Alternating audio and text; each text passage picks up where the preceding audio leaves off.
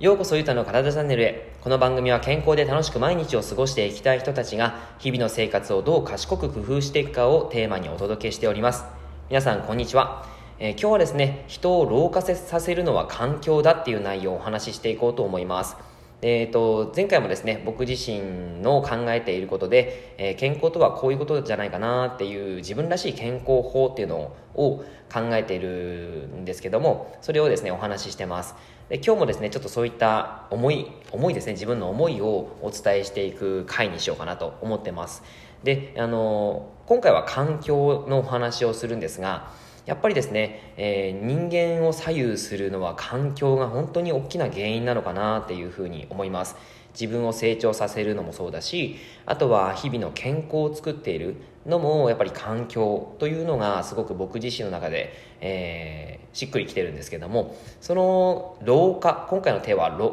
テーマは老化ですね。老化というのも環境から来ているかなっていうふうに感じているんですね。で皆さん老化っていうふうに聞くとどういうふうに感じますでしょうか、えー、聞いただけでうっていうふうに心にぐさっと来てしまいそうなワード、えー、フレーズですが、えー、人はやっぱりですね日々年を重ねていくので、え年齢を重ねるのはしょうがないかなっていうふうには思いますけどでも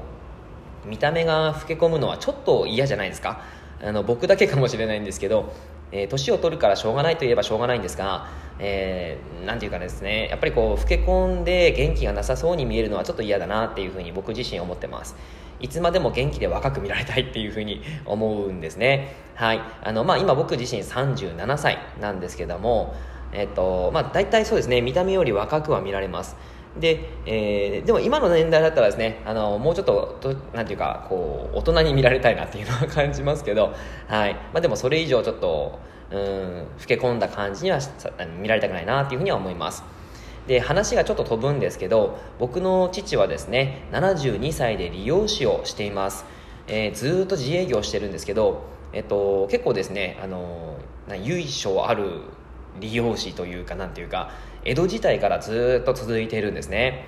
でうちの親父で8代目だと思うんですけど、えー、すごくですねその江戸時代から続いているのでなんていうか長年の歴史を感じさせるような、まあ、その技術であったりそのなんでしょうね。うんまあお店であったりとかですね。そんな感じになってます。はい。でそうですね。やっぱりそのうちの親父自身がですねあの72歳で多分結構ななんでしょうね。あの一般的に言ったらまあ年がいってるなっていう感じなんですけども意外と若いんですよね。バリバリ元気に楽しく仕事をしてるんですよ。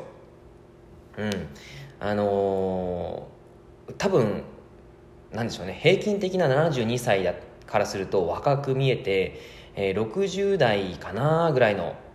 感じです。でやっぱりですねその日常の中で僕自身生活していると街中ですれ違う人とか電車に乗っている人とかですね見ます見ますけどあのー、なんかですねやっぱりこう元気がなさそうな方って非常に多いかなって思います。疲労が溜まってるんじゃないかなとかですね。そういったことをすごく感じるんですね。であの比較するわけではないんですけどえー、まあその親父の方ことを考えるとやっぱりですね親父ってすっごい元気だなって思うんですね。はい、若いなっていうふうに思うんですけど、まあ、これってですね結構多くの方に当てはまるし多分年相応か、えー、年相応より若く見られる人って何らかのその自分自身の環境日常の環境を、えーまあ、作っているのかもしくは作られているかなというふうに思います。え、っとまあそうですねその自分自身のその考え方捉え方っていうのもありますけど、えー、そこら辺もすごく環境に左右されるかなっていうふうに思います。えっ、ー、とまあ、やっぱり環境ってですね皆さんどういうふうに今は自分自身でコントロールされているでしょうか、えー、例えば忙しい毎日なので、うん、その忙しい毎日の中で自分の幸せを見つけられる環境を作っているのかもしくは忙しい毎日にも自分がただただひたすらついていくだけの環境になっているのかそれで、えー、全然毎日の顔であったりとか気持ちであったりとか、えー、体自体全然違いますよね。その体の状態とか気持ちの状態をえー、いい状態に傾けるためにはやっぱりその環境をいかに作るかってとても大切だと思います、えーまあ、今は今回はですね老化のお話をするのであの若さを保つための行動ということで、まあ、感じなそんな感じなんですけども、えー、そのうんとなんていうかですねえー、ちょっと話がこれも飛ぶかもしれないんですけど意思ってありますよね。自分の意思で何とかするっていうことがあったりすると思うんですね。であの人間の中にはやっぱりその意思っていうものを自分で確立する自分で作ることは可能です。ですが、えー、その意思っていうのはなかなか長続きしないというふうに言われてるんですね。でこれは何でかなっていうふうに思うとやっぱりそこにも環境が影響すると思います。えっ、ー、と老化のことで話をするとうん例えばですね、えー、運動するっていうふうに自分の中で決めたとします。これは意思ですね。自分の中で運動してそしてえ健康になるということが意思なんですけどもでも例えば忙しくなったとか、えー、寒くなったとかそういった環境から運動をすっぱりやめてしまう。なんか一日やらなくなってそこからやってないですっていう三日坊主で終わるとかですね。そういったことって結構多くの方が体験した経験したことがあるんじゃないかなって思います。でなんでそこにはそのやめてしまったのかっていうふうに考えるとあの意志が弱いっていうふうに答える方も多いんですよね、えー、でも僕はそうではないと思いますしあの行動心理学の話からもそういうことではないということは、えー、データとしても分かっています。実際にある大学の研究で、えー、学力が上がる方法を調べた研究があるんですけどもえーと、一つのグループは自分の意思で勉強時間を作るとか勉強の仕方を、うん、自分で作ってやっていく、まあ、いわゆる自分の意思で全部それをやっていきましょう。という、えー、一つのグループ。そしてもう一つのグループが、えー、あらかじめ勉強する時間を決めておいてそして、えー、勉強する内容やり方を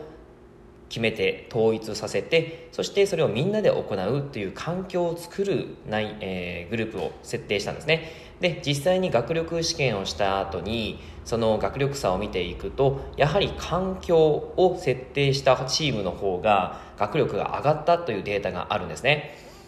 えー、まあ、これはもちろん個人差はあると思いますがやはり環境を作ることっていうのは、えー、あくまでその環境に対して自分がやらなければいけない状況になったこと。それがとても大切なポイントなんですね。自分の意思で何とかそれをやりこなすっていうことはできなくはないんですけどもその環境があるからこそ自分がそれをやるという環境になってい、えー、自分がそれをやるやらなきゃいけないという環境になっていることで、えー、必ずそこの目標達成につながりやすくなるということになります。つまり老化する環境というのを自分がえー、気づかずに続けているし続けているんであればそれはそのまま老化してしまうということなんですね。でも自分が老化をしたくない。じゃあ、えー、運動しようというふうに意思を意思で決めたとしてでそれを実際に続けてみた時にでもややらなくなったっていうことはあるということはやはり意思ではなく環境を設定しなければいけなかったっていうことになります。じゃあどういうふうにしてればよかったのか、えー、運動がその方にとってその老化をしないというふうな、えー、結論の状態であればその環境をいかに作るかを、えー、考えていく。例えば一緒にやる必ず一緒に、え、毎日運動するパートナーを作るであったりとか、えーと例えば家に帰った時にソファーを裏返しにしておいてえー、そこに張り紙を貼って運動してから座れとかですね。そういったことをやっておくとか。あとは、まあ、スポーツクラブに入会して、えー、もう私を何とかしてくださいっていうふうにトレーナーに頼むとかですね、えー、まあ、環境の作り方ってたくさんあるわけです。その環境をやはりですね、えーと、まず自分がこうやっぱり人間は怠惰な生き物なんですね。あの必ず、えー、ていうか楽な方というか快楽がある方にどうしても引っ張られやすい性質を持つものなので、まあ、それはもう人間の本当に本質なのでしょうがないんですね。だからこそじゃあそれをなんとか変えてくれる環境を設定する。それが一番、やらなければいけないポイントなんです。だからこそ、えっと、老化をさせないためにはどうしたらいいのか。ということでそういう運動であったりそして食事であったり、えー、するといいのかな？あの環境を変えてあげることをするといいのかなというふうに思います。実際に僕の親父がですねなんであんなに若々しいのかなっていうふうに考えるとやっぱり理容師って、えー、仕事をしながらいろんなお客様と喋るんですよね。で、まあ、やっぱりそれも脳を使うじゃないですかお話しすることって。なので、えー、基本的に仕事をしながらえー、うちの親父は脳を鍛えているというか、えー、老化させない状況を作れているということが一つの環境になると思います、えー、その部分がですねあるから今72歳なんですけど、うん、まだまだ若いっていうふうに見えるのかなっていうふうにも思いますしあのなんかやっぱり、えーと、一度心臓を悪くしてるんですね。で心臓を悪くしてからちゃんと運動を心がけているっていうことが、えー、日々の,、まあその今の環境につながってるのかなっていうふうに思います。はい。というわけで、まあ一つの環境を変えてあげるっていうのは、えー、老化を防ぐということにもつながってきますし、自分の成長ということにもつながってくると思いますし、あとは、えー、逆に言うと、人を元気にさせる、自分を元気にさせるのも環境なんですね。いかにその環境を作るのかが、えー、まあ、本当に自分自身で自分自身の今後につながってくるかなと思いますので、えー、ぜひぜひ何かその今日お話の中で、えー、ああなるほどって思ったことがあれば、えー、活かしていただけたらなと思います。はい。というわけで以上になります。内容がいいなって思えたら周りの方にシェアしていただくと嬉しいです。またいいねマークやフォローしていただくと励みになります。今日もラジオを聴いてくださってありがとうございました。では良い一日を。